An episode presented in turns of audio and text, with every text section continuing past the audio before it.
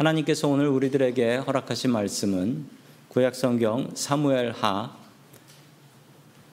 일 장 일 절의 말씀입니다. 사울이 죽은 후에 다윗이 아말렉 사람을 쳐 죽이고 돌아와 다윗이 시글락에서 이틀을 머물더니. 아멘. 저희 부부 신혼 때 이야기입니다. 모르는 전화번호로 집에 전화가 왔고 저도 집에 있었는데 아내가 받았습니다. 제가 좀 그때 졸려가지고 좀 잠을 자고 있었나 봐요. 잠결에 듣다 보니까 저희 집사람이 그 전화번호로 주민등록번호를 불러주고 있었습니다. 너무 이상하더라고요. 그게 사기 전화였습니다. 그날부터 쓰지도 않은 국제전화 요금이 날라오기 시작했어요.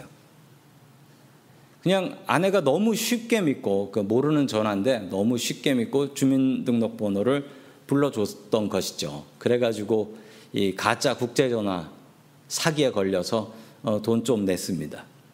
아 제가 속으로 좀 불평이 나오더라고요. 그래서 어 제가 하나님께 속으로 불평하며 이야기했습니다. 하나님, 제 아내가 너무나 순진한 것 같습니다. 어떻게 모르는 사람 전화번호를 불 받고 거기다 주민번호를 불러줄 수 있습니까? 그러자 주님께서 기도하는 중에 저에게 이런 마음을 주시더라고요. 그렇게 순진하니까 그 사람이 너를 고른 거다. 그리고 아마 아멘.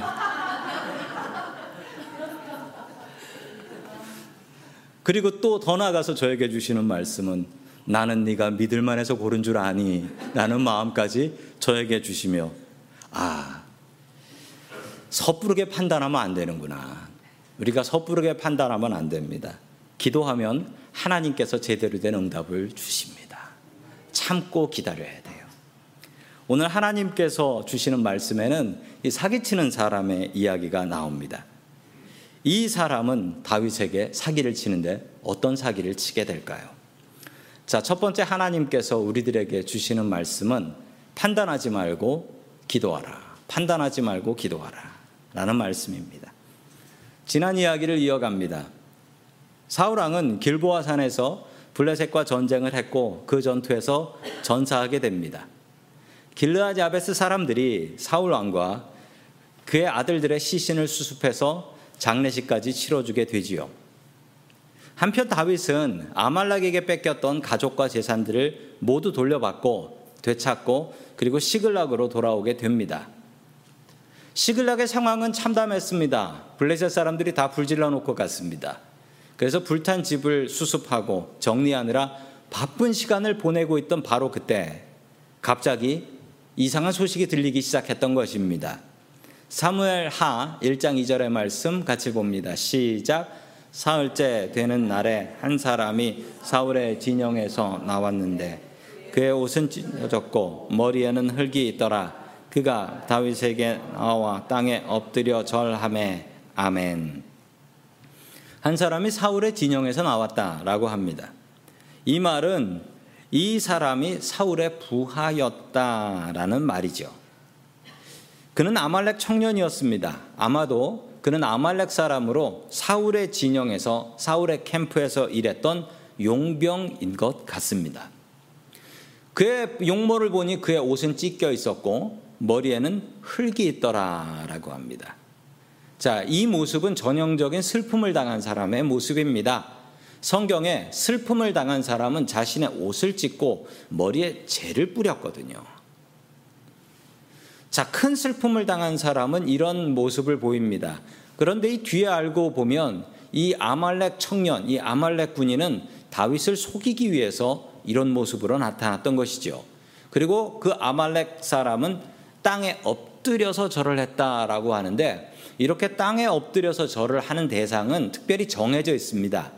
노예가 자신의 주인한테 절할 때 아니면 백성이 자신의 왕한테 절할 때. 이 아말렉 사람은 이미 다윗을 왕으로 인정하고 절을 하고 있는 겁니다. 이 아말렉 사람은 사울이 죽은 것을 보고 아 이제 다윗의 시대가 오겠구나. 빨리 갈아타야겠네라고 생각하고 다윗에게 가서 잘 보여 높은 자리에 올라가고 싶었던 것이죠. 그는 사울과 요나단의 전사 소식을 전합니다. 다윗은 너무나 깜짝 놀랐고, 그리고 그 아말렉 사람에게 자세한 내용을 물어보게 됩니다. 자, 구 절의 말씀 같이 봅니다. 시작. 또 내게 이르시되 내 목숨이 아직 내게 완전히 있으므로 내가 고통 중에 있나니 청하건대 너는 내 곁에 서서 나를 죽이라 하시기로. 아멘. 이 사람은 사울왕의 상황을 정확히 알고 있었습니다. 사울왕이 부상을 당해서 나를 좀 죽여달라라고 했다라는 거예요. 우리가 지난 시간에 보았던 것처럼 사무엘상 삼십일 장에 그렇게 나왔었죠. 사울이 전투 중에 화살에 맞아서 도저히 살아날 수 없을 것을 생각하고 옆에 있는 사람한테, 옆에 있는 군인한테 나 좀 죽여달라라고 부탁을 했지요. 이 아말렉 사람은 사울의 최후를 본 사람입니다. 사울의 마지막이 어땠는지를 정확하게 옆에서 봤던 사람이 분명합니다. 그런데 그의 말에는 거짓이 있었습니다. 이제부터 사기가 나오는데요. 자, 십 절의 말씀 같이 봅니다. 시작. 그가 엎드려진 후에는 살 수 없는 줄을 내가 알고 그 곁에 서서 죽이고 그의 머리에 있는 왕관과 팔에 있는 고리를 벗겨서 내 주께로 가져왔나이다 하니라. 아멘. 사울왕이 자살을 했습니다. 그러나 이 사람은 자기가 사울왕을 죽였다라고 이야기를 하지요. 그리고 사울왕의 왕관하고 팔에 있는 팔찌를, 팔에 있는 고리를 다윗에게 가져왔다라고 이야기합니다. 이 사람은 사울왕 옆에서 마지막까지 싸웠던 사람이 분명합니다. 사울왕이 자살을 했고, 자살을 해서 칼, 칼을 찌르고 쓰러진 것을 보고서 바로 달려가서 사울왕의 왕관과 팔에 있는 고리를 훔쳐서 다윗에게 가져온 것입니다. 자기가 사울왕을 죽였다라고 이야기한다면 다윗은 분명히 자기에게 큰 상을 줄 것이라고 생각했던 것이죠. 그는 아말렉 용병이었기 때문에 그는 사울왕에게 충성을 다할 필요 없었습니다. 이미 자기를 고용한 왕이 죽었으니 임무는 끝난 것이고 이제 누가 더 돈을 많이 줄 것인가, 거기를 찾아갈 뿐이었죠. 다윗은 최소한 십오 년 정도의 세월을 기다렸습니다. 왜냐하면 다윗이 소년 때 왕이 된다라고 안수를 받았거든요.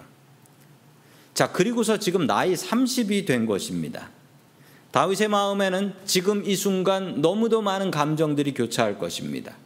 어린 시절 이스라엘의 왕으로 택함을 받았던 일, 그리고 도망자로 살았던 일, 그리고 자기 부하들과 함께 어떻게든 살려고 블레셋에 가서 미친 짓까지 해가면서 살아남았던 이 모든 일들이 머릿속에서 스쳐 지나가며 아, 이제 끝났구나, 이제 끝났구나. 다윗이 그토록 기도하며 기다렸던 순간이 온 것입니다.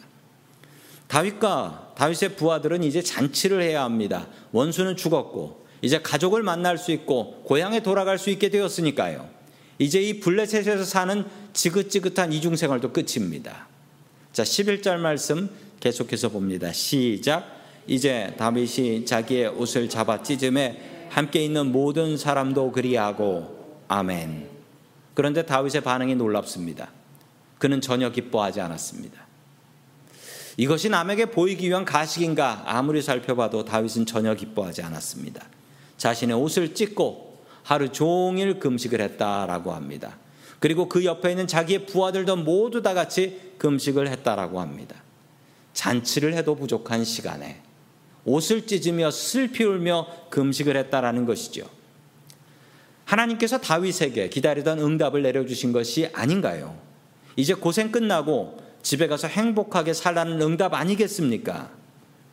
여기서 다윗이 참 대단한 믿음의 사람이다라는 이유가 있습니다. 그는 상황을 쉽게 판단하지 않았습니다. 좋은 일이 있다고 하나님께서 주신 기회로구나라고 생각하며 기뻐하지 않았고, 또한 슬픈 일이 생겼다고 이거 왜 하나님께서 나에게 시험 주시나라고 함부로 생각하지 않았습니다. 감히 함부로 하나님의 뜻과 계획을 판단하지 않았던 것이죠. 좋은 일이 생겼다고 우리는 때로 너무 기뻐합니다. 그런데 언젠가 나에게 생겼던 그 좋은 일이 아픔이 되어서 돌아올 때가 있습니다. 슬픈 일이 생겼다고 우리는 괴로워합니다. 그런데 그 슬픈 일이 변하여 기쁜 일이 돌아오는 경험을 해보신 적이 없나요? 제가 처음 목사가 되었을 때 모든 일을 좀 쉽게 쉽게 판단하는 경향이 있었습니다. 좋은 일이 생기면 아, 저거 하나님께서 나에게 주신 좋은 기회다라고 생각했습니다. 그리고 나쁜 일이 생기면 저건 하나님께서 나에게 주신 시험이다라고 쉽게 생각했지요. 쉽게 생각했는데 시간이 지나고 나니까 하나도 안 맞더라고요. 좋은 일이 슬픈 일이 될 때가 있고 슬픈 일이 좋은 일로 변할 때가 있더라고요. 우리는 섣부르게 판단하면 안 됩니다. 다윗은 신중하게 하나님을 믿고 기다렸습니다. 최소한 하루는 금식하며 기다렸지요. 하나님, 도대체 이게 어떤 의미입니까? 다윗은 하루 종일 금식하며 하나님의 뜻을 기다리며 기도했습니다. 사탄은 우리에게 뭐든지 쉽게 판단하고 쉽게 생각하게 합니다. 주님의 뜻은 정말 쉽지 않습니다. 그래서 더욱더 열심히 기도해야 합니다. 다윗은 하루 종일 금식 기도하며 신중하게 하나님의 뜻을 기다렸습니다. 우리는 모든 일에 신중해야겠습니다. 그리고 우리가 기도하는 것도 신중해야 할 것입니다. 쉽게 하나님의 뜻을 판단하지 마십시오. 신중하게 하나님의 뜻을 구하며 어려운 일일수록 더욱더 주님 앞에 오랜 시간 기도하며 주님의 뜻을 구할 수 있는 저와 성도님들이 될 수 있기를 주의 이름으로 간절히 축원합니다. 아멘. 두 번째, 마지막으로 하나님께서 주시는 말씀은 시냇가에 심은 나무가 되라 라는 말씀입니다. 아이비엠이라는 유명한 컴퓨터 회사가 있습니다. 이 회사가 그렇게 유명하지 않았을 때 일입니다. 이 회사의 회장님인 토마스 왓슨이라는 분이 계신데요.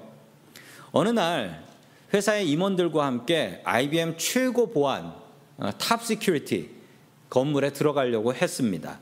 마침 그 보안시설을 지키던 안전요원, 시큐리티가 있었는데 새로 들어온 신입사원이에요. 고등학교를 갓 졸업한 열아홉 살짜리 젊은 청년이었습니다. 그 청년이 앞을 가로막았습니다. 시큐리티가 왓슨의 길을 막았지요. 왓슨이 회사 보안카드를 들고 오지 않았기 때문이었습니다. 다른 임원들은 들고 왔는데 회장님이 보안카드를 안 들고 온 거예요. 그래서 회장님, 뭐 회장님이라도 통과 안 됩니다 하고 길을 막아버렸습니다. 그러자 임원 중에 한 사람이 화를 내며 이 시큐리티한테 이렇게 얘기했죠. 자네 이분이 누군지 알아? 자네 새로 와서 모르는가 본데 이분이 바로 우리 회사 회장님이셔. 왓슨은 그 보안요원에게 미안하다라고 사과를 했고 자기 방에 가서 보안카드를 다시 들고 와서 그리고 시설에 들어갈 수 있게 되었습니다. 그리고 자신들의 임원들에게 이렇게 얘기했습니다. 저 안전요원 일 정말 잘하네. 저렇게 일해. 우리가 규정을 만들었는데 우리가 만든 원칙을 우리가 안 지키면 누가 지키겠나.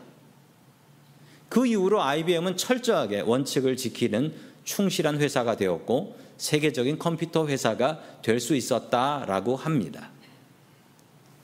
하나님은 원칙주의자이십니다. 하나님께서는 세상 모든 것의 원칙을 만드시는 분이십니다. 그리고 그 원칙을 지켜지게 하시는 분이시지요.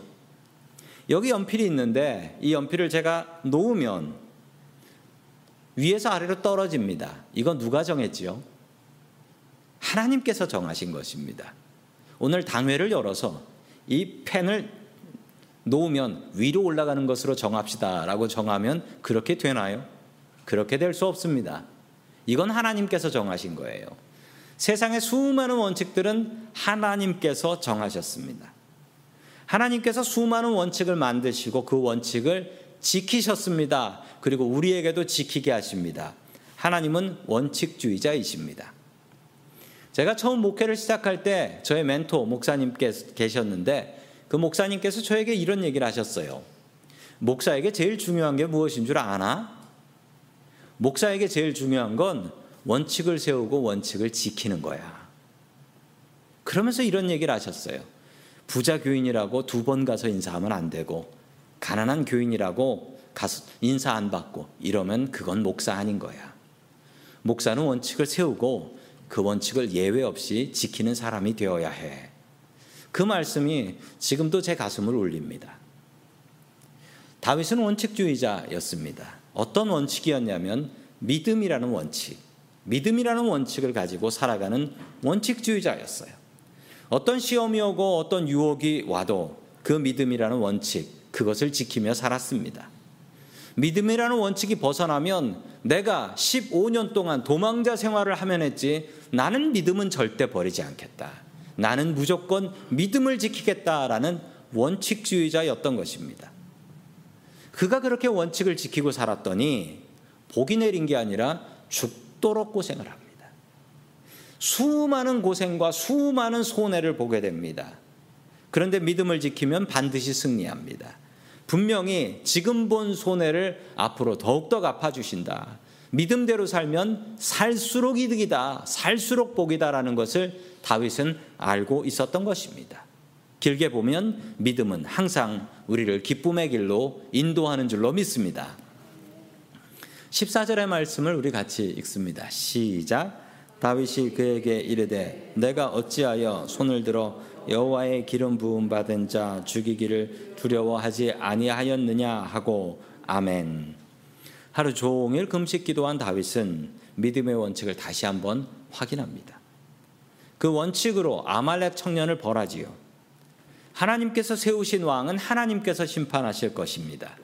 그러니 우리가 하나님의 영역을 침범하면 안 되는 것이죠. 아무리 억울하고 아무리 힘들어도 믿음의 길을 지켜야 합니다.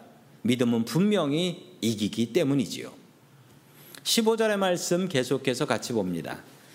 다윗이 청년 중 한 사람을 불러 이르되 가까이 가서 그를 죽이라 하며 그가 치매 곧 죽으니라. 아멘.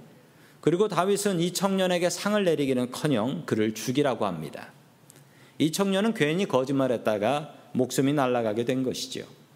이런 사람을 기회주의자라고 합니다. 기회주의자는 원칙이 없어요. 자신의 이익을 위해서 원칙을 바꾸는 사람들이 기회주의자들입니다. 다윗은 이런 기회주의자들을 경멸했습니다. 당장 자신에게 충성을 다할지는 모르지만 언젠가 다윗을 배신할 것이 분명하기 때문입니다. 이 청년은 자신이 모시던 왕이 죽자마자 그것을 거짓으로 이용하는 머리를 굴려서 성공의 길을 걸어가려고 했습니다. 기회주의자가 되지 마십시오. 믿음이라는 원칙을 지키는 원칙주의자가 되십시오. 다윗은 자신의 원칙을 시편 일 편에서 시로 이렇게 설명하고 있습니다. 우리 삼 절의 말씀을 같이 읽습니다. 시작. 그는 시냇가에 심은 나무가 철을 따라 열매를 맺으며 그 잎사귀가 마르지 아니함 같으니 그가 하는 모든 일이 다 형통하리로다. 아멘. 복 있는 사람은 시냇가에 심은 나무와 같다라고 이야기를 합니다. 시냇가에 심은 나무가 좋을까요? 우리는 시냇가에 심은 나무를 생각하면 어, 이런 그림을 생각합니다. 잔잔한 물이 흐르고 있고 그리고 푸른 풀밭이 있고 거기에 아름다운 나무 하나가 서 있고 뒤에 멋진 산이 있는 그런 그림을 생각하지요. 그런데 그게 아닙니다. 이스라엘에서는 그런 풍경을 찾아보기가 정말 어렵습니다. 왜냐하면 이스라엘은 비가 잘 오지 않기 때문이지요. 이스라엘의 강 모습을 하나 보여드립니다. 저게 이스라엘의 강인 와디라는 사막에 흐르는 건천이라는 강입니다. 저 와디는 비가 안 오면 말라요. 말라 비틀어집니다. 시냇물이 안 흐를 때가 옵니다. 그리고 비가 오면 어떻게 되냐면 비가 넘쳐 흐릅니다. 저 나무가 아예 가, 나무가 잠겨 있는 것도 보이실 거예요. 나무가 부러질 정도로 비가 옵니다. 물이 넘쳐 흘러요. 비가 안 오면 비가 오는 곳으로 좀 도망가고 싶고 비가 많이 오면 아니 이건 나 떠내려가겠네 어디 산으로라도 올라가고 싶은데 시냇가에 심은 나무는 꼼짝을 할 수가 없습니다. 당장은 큰 손해를 보는 것 같지만 끝내 살아남는 것은 저 시냇가에 심은 저 나무, 저 나무가 끝내 형통하게 되는 것이죠. 다윗은 믿음이라는 원칙을 지키며 살았습니다. 상황이 바뀐다고 원칙을 바꾸지 않았지요. 다윗은 믿음이라는 원칙을 지키는 원칙주의자였던 것입니다. 반대로 악인, 기회주의자는 어떨까요? 사 절의 말씀 같이 봅니다. 시작. 악인들은 그렇지 아니하며 오직 바람에 나는 겨와 같도다. 아멘. 악인들은 오직 바람에 나는 겨와 같다, 기회주의자들이다 라는 이야기입니다. 바람에 나는 겨와 같다라고 하는데 우리 성도님들 바람에 나는 결을 보신 적이 있습니까? 아, 저도 뭐 제대로 본 적은 없습니다. 아, 제가 이래봬도 도시 출신이어가지고 바람에 나는 결을 제대로 본 적이 없어요. 안 믿으시더라고요. 시골 출신인 줄 알아요. 몇 년 전에 네바다, 네바다를 지나간 적이 있었어요. 네바다 사막을 차를 타고 가족들하고 여행 간다고 지나갔는데 아, 이상한 게 있더라고요. 사막을 지나가다 보니까. 사막에 이거 보신 적 있으세요? 이거 서부 영화 같은 데 보면 회전초라고 해가지고 바람이 불면 이리 막 굴러갔다 바람이 저리 굴러갔다 막 이러는 거 있어요. 근데 때로 굴러다니기도 합니다. 이게 뭐 차에 부딪혀서 차가 상하기도 하고 사람에 부딪히기도 하고요. 방향 없이 굴러다녀요.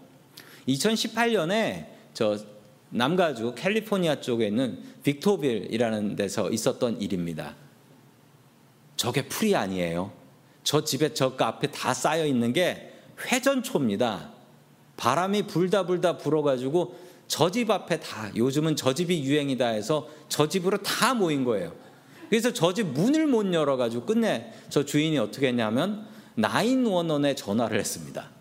구일일에 전화해서 저걸 좀 치워달라고 해서 사람들이 저걸 다 치웠는데 저걸 다 치워서 어떻게 했냐면 다 모아서 태워서 버렸습니다. 아말렉 사람은 바람에 나는 겨와 같은 사람이었습니다. 어제는 사울왕에게 붙었다가 오늘은 다윗에게 붙었습니다. 그러나 다윗은 시냇가에 심은 나무 같은 사람이었죠. 오직 하나님만 의지하고 당장 손해를 본다 할지라도 믿음이라는 원칙을 지켰습니다. 저 회전초처럼 몰려다니지 않았습니다. 성도님들은 시냇가에 심은 나무입니까? 아니면 바람에 나는 겨입니까? 남들 사는 대로 살고 내 편한 대로 살고 내 의지대로 산다라고 한다면 그 사람은 바람에 나는 겨와 같은 사람입니다. 바람에 나는 겨는 잠시 자유함을 누릴 수 있겠지만 끝내 모아서 불살라 버릴 뿐입니다. 아무리 힘들어도 주님 주신 사명과 자리를 지키는 사람이 시냇가에 심은 나무인 것입니다. 당장은 힘들어도 앞으로 주님께서 형통하게 하실 것입니다. 인생을 살다 보면 시냇가에 심은 나무로 살아가는 것이 너무나 한심하고 그리고 너무나 힘들 때가 있습니다. 자유롭게 마음대로 돌아다니며 바람처럼 사는 바람에 나는 겨와 같은 삶이 부러울 때가 있습니다. 그러나 바람에 나는 겨가 되지 마십시오. 절대 하나님께서 기뻐하지 않으십니다. 시냇가에 심은 나무가 되어서 모든 일에 형통한 삶을 살아갈 수 있기를 주의 이름으로 간절히 축원합니다. 아멘. 다 함께 기도드리겠습니다. 사랑이 풍성하신 하나님 아버지, 우리들을 사랑하시어 독생자 아들을 이 땅에 보내주시고 우리에게 예수 그리스도를 알게 하시고 믿음의 자녀로 불러주시니 감사드립니다. 우리를 거룩하게 부르시는 하나님 아버지, 우리가 그 거룩한 부르심에 응답하며 살 수 있게 도와주옵소서. 주님의 뜻을 쉽게 판단하지 말게 하시고 주님의 깊고 넓은 뜻을 기도하며 기다릴 수 있게 도와주시옵소서. 주님, 바람에 나는 겨와 같은 인생을 바라보며 부러워하지 말게 하시고 오직 시냇가에 심은 나무가 되어 아무리 힘들어도 우리에게 주신 사명의 자리를 지켜 나아갈 수 있게 도와주시옵소서. 믿음을 삶의 원칙으로 살게 하여 주옵소서. 우리를 구원하신 예수 그리스도의 이름으로 기도드립니다. 아멘.